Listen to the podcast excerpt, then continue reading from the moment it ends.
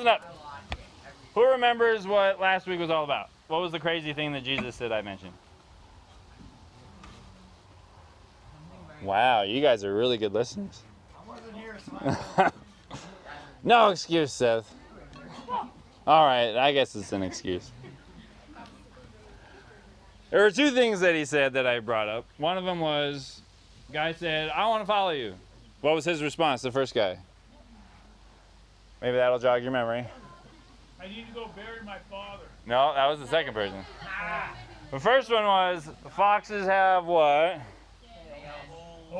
And birds have nests, but the Son of Man has no place to what? Lay his head.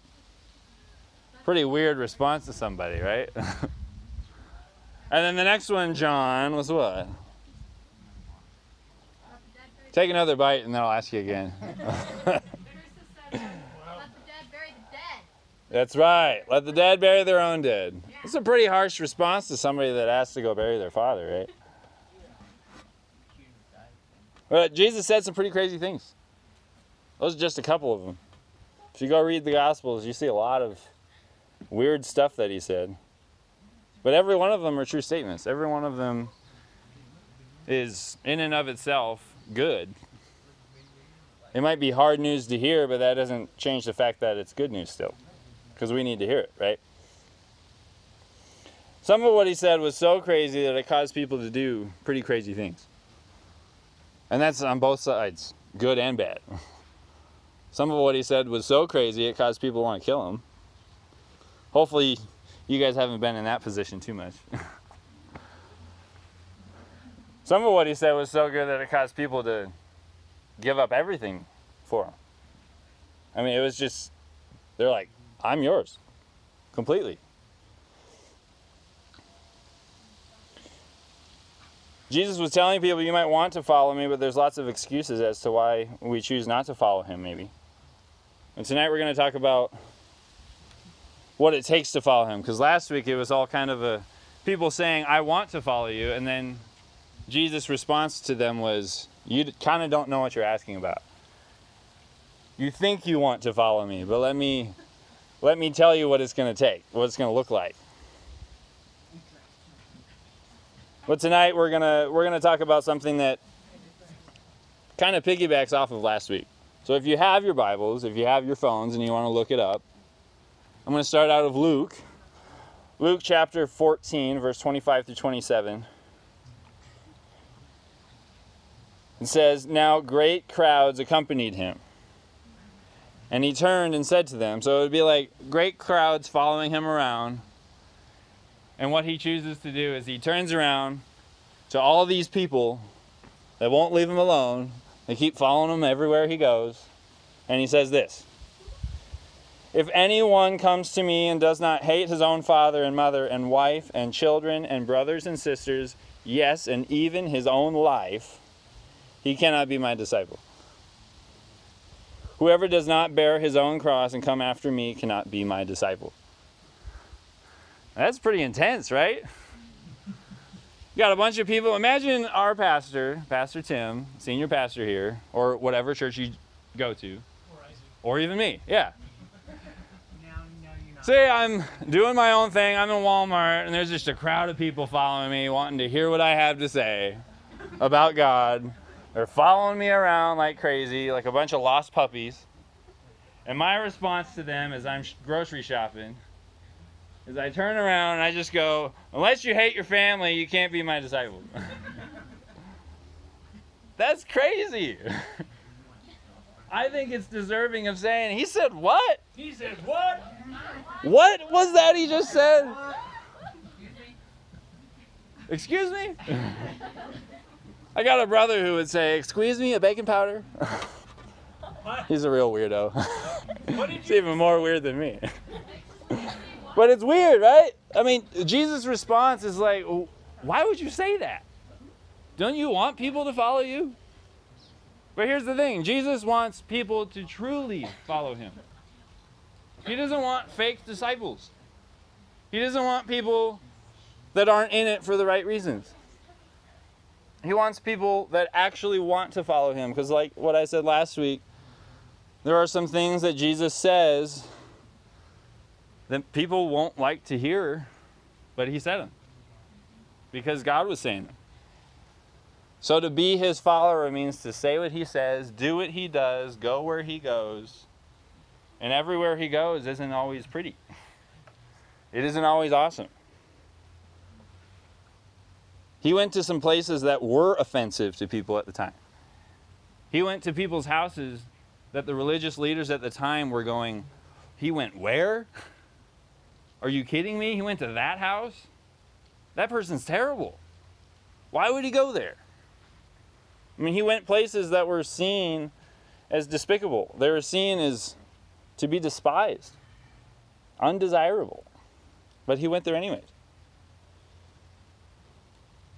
It's a pretty serious description that he gives these people that follow him. They're walking around, and Jesus, I like how somebody says, I don't know who it was that originated it, but Jesus didn't preach to gain followers. He, he preached to like get rid of stuff. he, he weeded them out. He got rid of those that weren't serious about it.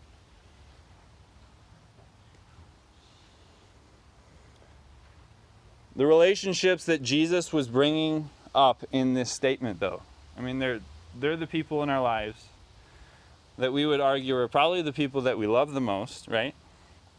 Or that we're supposed to love the most or love us the most. I mean, my relationship with my wife is supposed to be the most serious human relationship I have, right? supposed to love her above any one of you. What? Sorry. So are you saying you don't love her above all of us? no, no, no, I'm not saying that. Careful, careful. Jesus was saying, in comparison to all of these relationships, your relationship to me is supposed to have it appear like you don't even love them in comparison.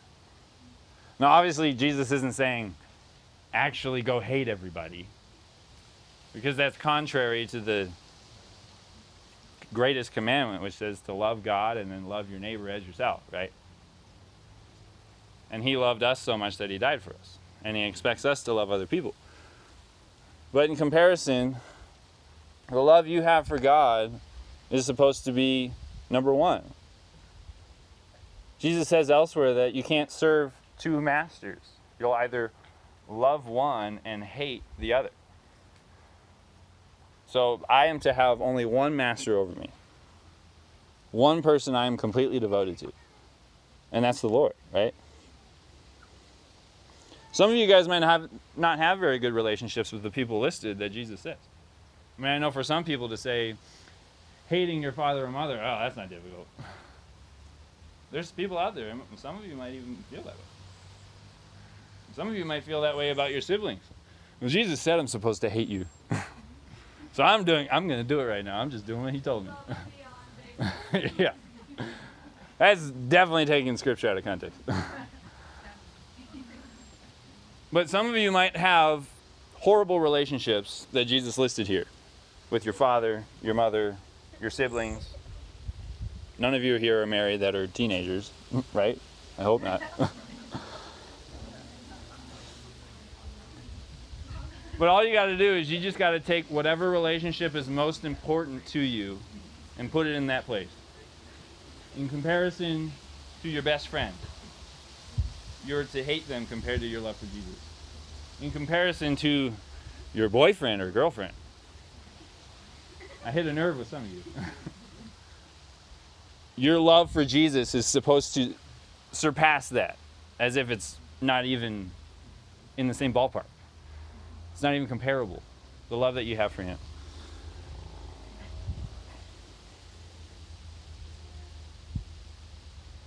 I don't know who that person is to you, but Jesus, if you're following Him, has probably at some point turned around and said to you,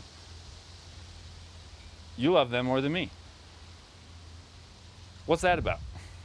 Are you truly following me or not? Matthew 10, 39, or 37 through 39 says in the New Living Translation, If you love your father or mother more than you love me, you are not worthy of being mine. Or if you love your son or daughter more than me, you are not worthy of being mine. If you refuse to take up your cross and follow me, you are not worthy of being mine. How many times did he say you're not worthy of being mine? It's like three times in like just one passing phrase. And he says, verse 39 If you cling to your life, you will lose it. But if you give up your life for me, you will find it. What I always like to say is if Jesus says something more than once, you really, really need to pay attention. Just a few chapters later, he says again to the disciples, which means they should remember what he said the first time he said it, right? But how many times do we forget? Matthew 16, 24 and 25 says, Then Jesus said to his disciples, If any of you wants to be my follower, you must give up your own way. Take up your cross and follow me.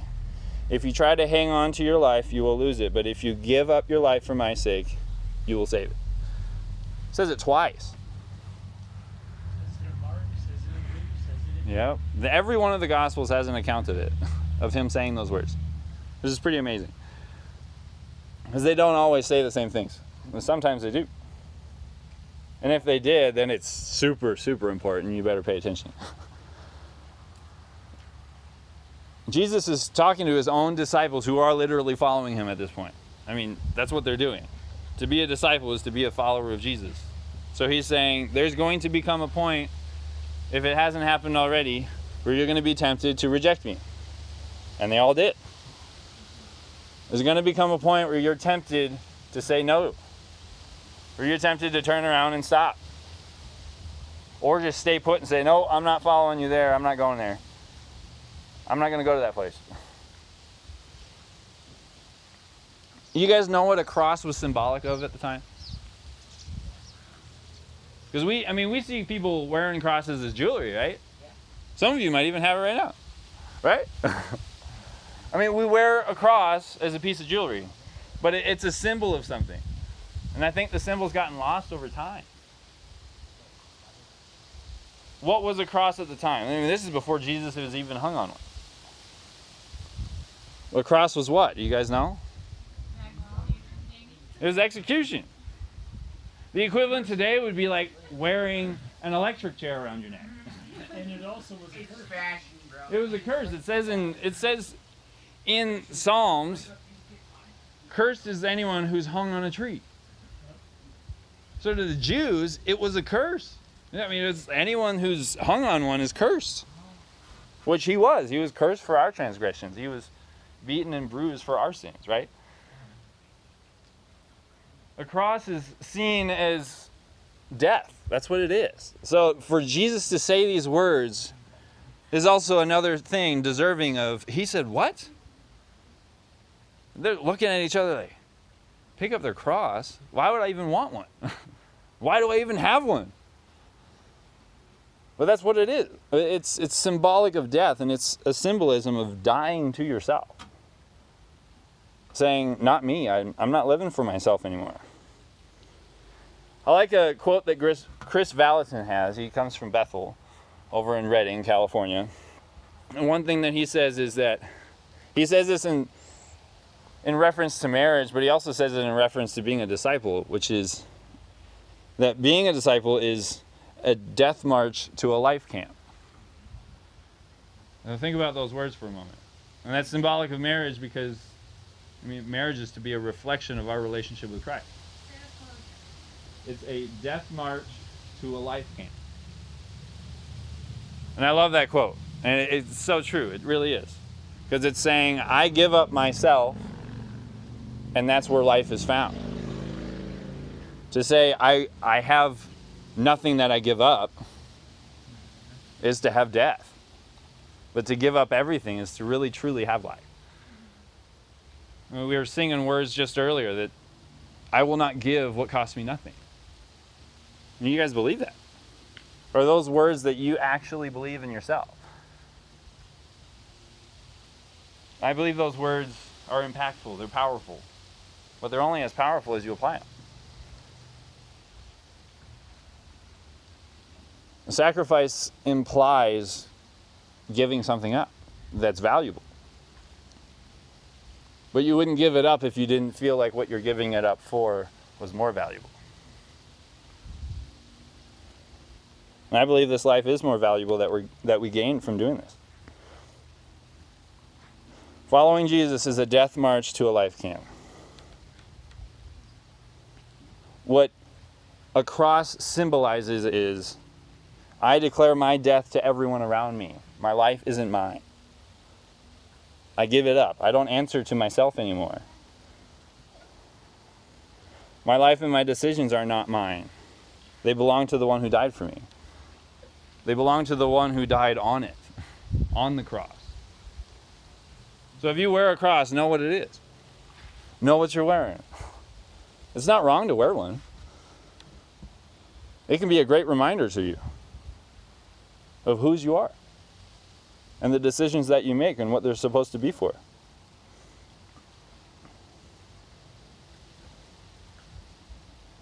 Second Corinthians 5, 13 through 15 says, If it seems we are crazy, this is New Living Translation. I love how it says this. If it seems we are crazy, it is to bring glory to God.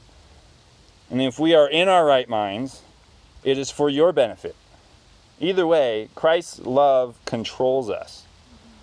Since we believe that Christ died for all, we also believe that we all died to our old life. He died for everyone so that those who receive his new life will no longer live for themselves. Instead, they will live for Christ who died and was raised for them. These are words of Paul who gave everything up to tell people about Jesus. And he went to the places where the Jews despised him. They were the Gentiles. They were seen as the, the people that weren't God's chosen, the people that weren't God's people, the, the lesser of creation, of humanity. And God told him, I want you to go to them and declare to them, I love them and I want them. So he gave up everything. This is the guy who was of high status. He had it all going for him. He encountered Jesus and he said, I give it up. That life I had, I don't have anymore. Because I choose to, to kill it, to let it die on the cross and pick it up and follow Jesus with my new life that he's given me. Honestly, to do something crazy for God is to be in your right mind, as long as He's called you to do it. And God's looking for a people who will say, I'm all yours. And won't back out just because it gets difficult. Jesus said a lot of good things. He said a lot of things that were painful to hear too. The amazing thing is, is he always said something that made the painful thing endurable. Something that's able to be endured. Because he gave the answer to be able to do it. Have you guys ever done something crazy? Done something that you're like, people are like, dude, you're out of your mind. Why would you do that? And in your mind, you're thinking, no, no, no, no, I'm in my right mind. this is the only thing that's reasonable to me. Something that seems completely crazy. I know for myself, there's a few things I've done. but there's one example that I'm literally living right now where I wanted to share this with you guys just to see the, the decisions I've made. The, the ones that haven't been for myself are always the best decisions I've ever made. I used to work at a grocery store, and at the grocery store, I'm going to college, I'm I'm working towards getting a degree. And I had this goal of going into ministry, getting a degree in youth ministry, and then after college, going to be a youth pastor. And obviously, here I am, a youth pastor now, right? But there were people that I worked with, and there were people, some of them John's age, some of them a little bit younger, a little bit older than him. And they're looking at me, oh, you're going to college. What you going to college for? And I tell them, yeah, this is a great chance for me to share my faith. And I tell them, I say, I'm going to be a youth pastor. And they're like, what? He said, what? but I tell them this, and they're like, how's that going to pay the bills? If you didn't know, the salary of a youth pastor isn't usually anything to gloat about. I mean, the world sees it as why? Why would you do that? You're throwing your life away. You have so much going for you. There's so many other things you could do with your life, and you're choosing to do that? Why in the world would you go to do that? You're wasting your time.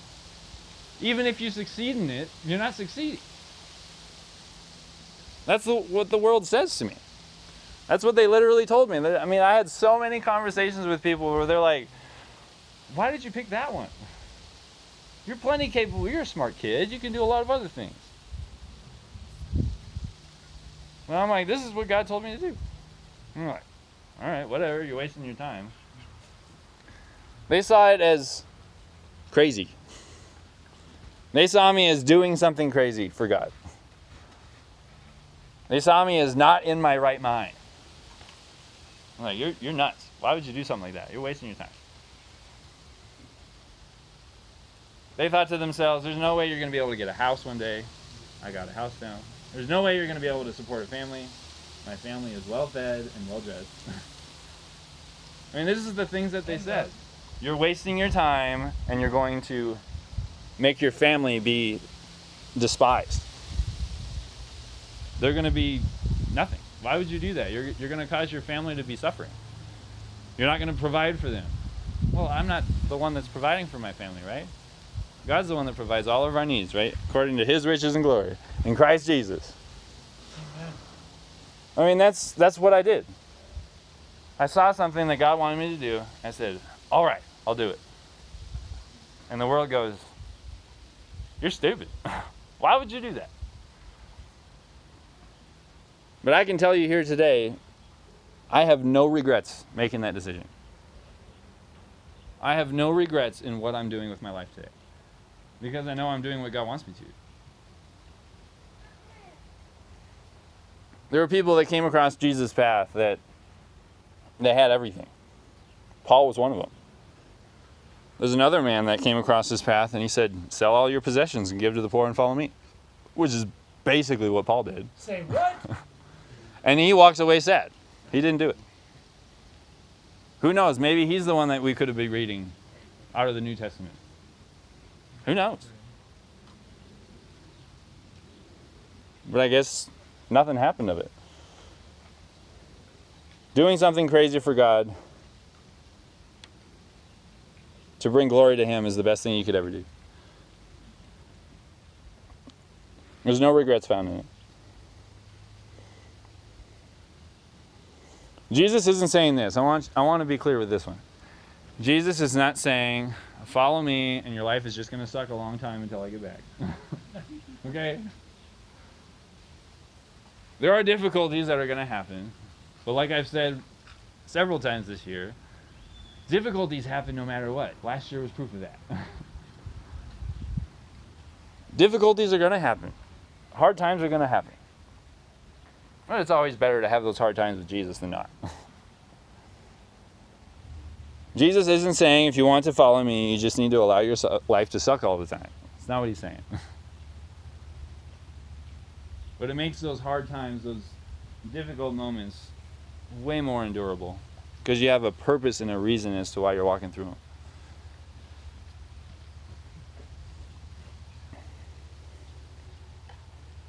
Doing something awesome when you know you're not supposed to be doing it, on the flip side, only ends up leaving you with regrets, though.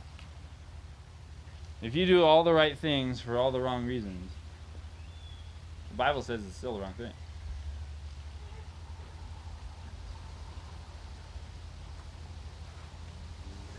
Paul lived a crazy life. He had everything going for him. And when he met Jesus, it changed everything for him. It, changed his life. He encountered him and said, All of it's garbage compared to knowing Jesus. It says that in one of his letters. Compared to knowing Christ, everything else is rubbish. It's nothing. It's garbage. It's trash. Compared to Jesus. I choose to preach Him and Him crucified, and that's all. That's all that makes the difference. If I didn't preach that, then what, what good would my preaching be?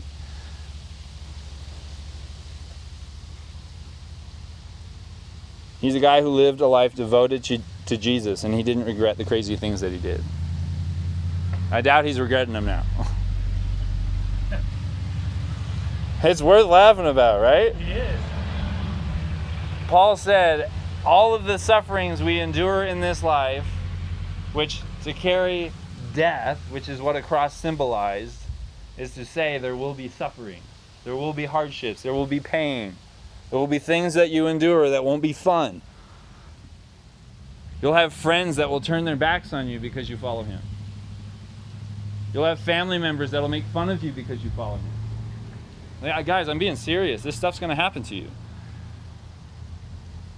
But Paul said it's worth it for what is waiting for me, for choosing to live this life, choosing to follow him, wholly devoted, nothing held back, all after him.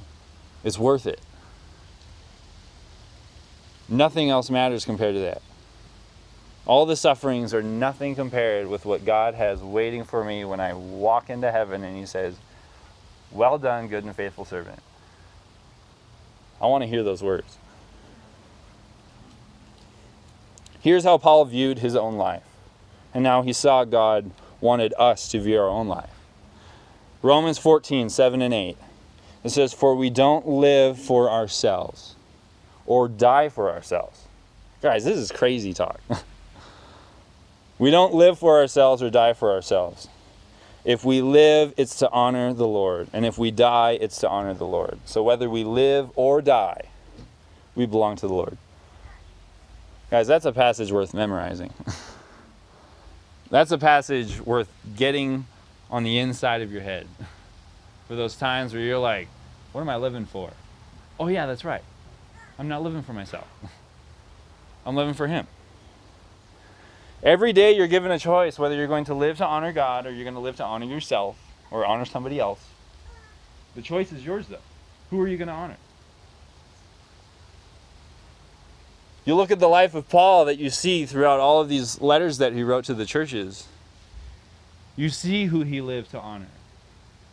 There were times he had to tell the churches he wrote to, You think I'm living this for myself?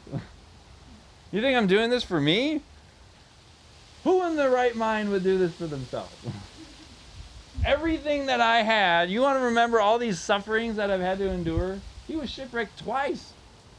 He was beaten more times than he could count.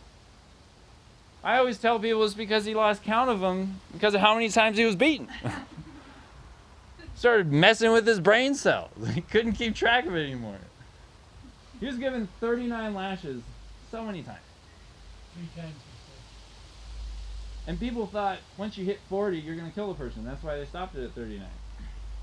Like, nobody can survive 40. So we'll stop it at 39. they weren't the smartest people back then. but I mean, this is the kind of life that Jesus says is the best life to have one that is not for yourself because it's one that has purpose, that has true purpose and meaning that it actually means something.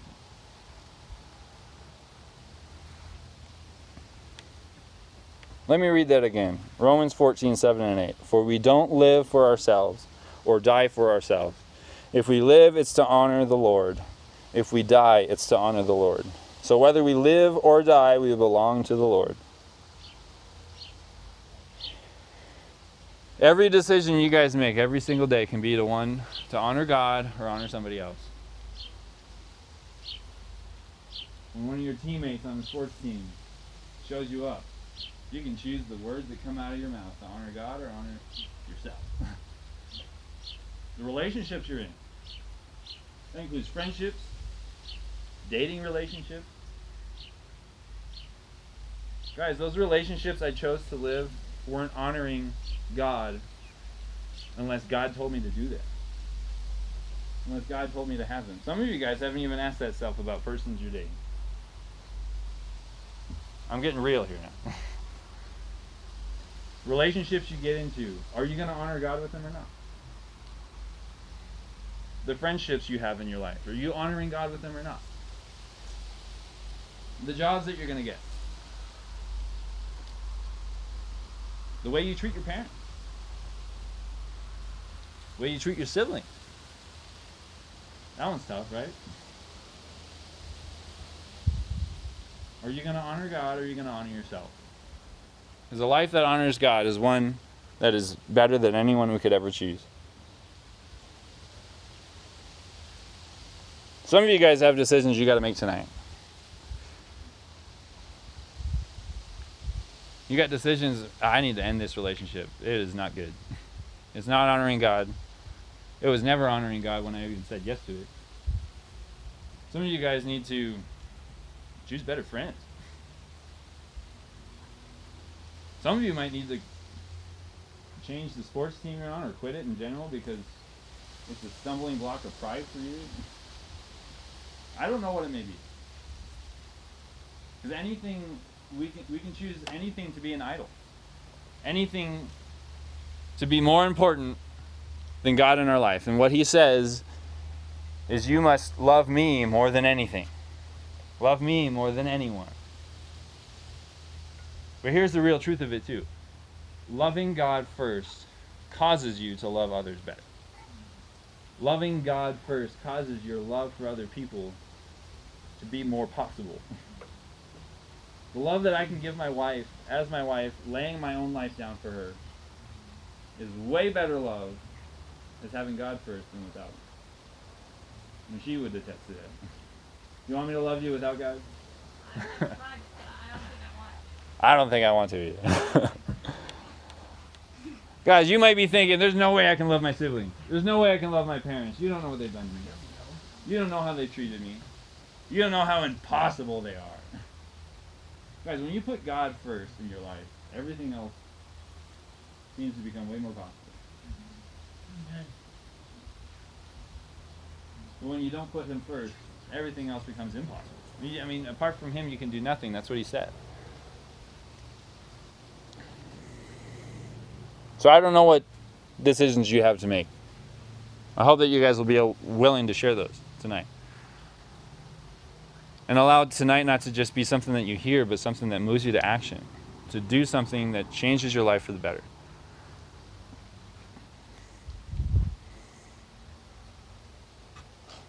Taking up your cross isn't easy, but it's really truly where true life is found.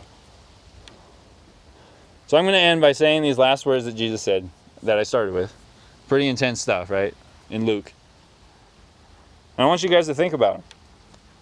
It says, Great crowds accompanied him, and he turned and said to them, If anyone comes to me and does not hate his own father and mother, and wife and children and brothers and sisters, yes, and even his own life, he cannot be my disciple.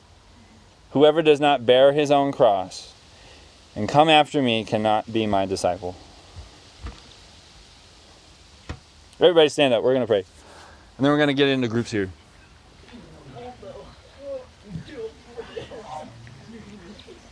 All right. Lord, I thank you for what you did on the cross. And what you did on the cross really was completely selfless. It was not for yourself, it was for us. God, you wanted us. Lord, I pray that if there's anyone here that doesn't feel wanted, that that would speak volumes to them. If there's anyone here that doesn't feel as if they're valuable, that that would speak volumes to them. Lord, if there's anyone here that's been feeling as if their life is has to be found in their own hands, and they have to do everything for themselves in order to get through life, that is a lie. It says in your word that when we lay our life down, when we give it up, that's where true life is found. Lord, I pray that that, that would change our life today. That it would mark this day as something where we were different from this day forward. In Jesus' name, amen.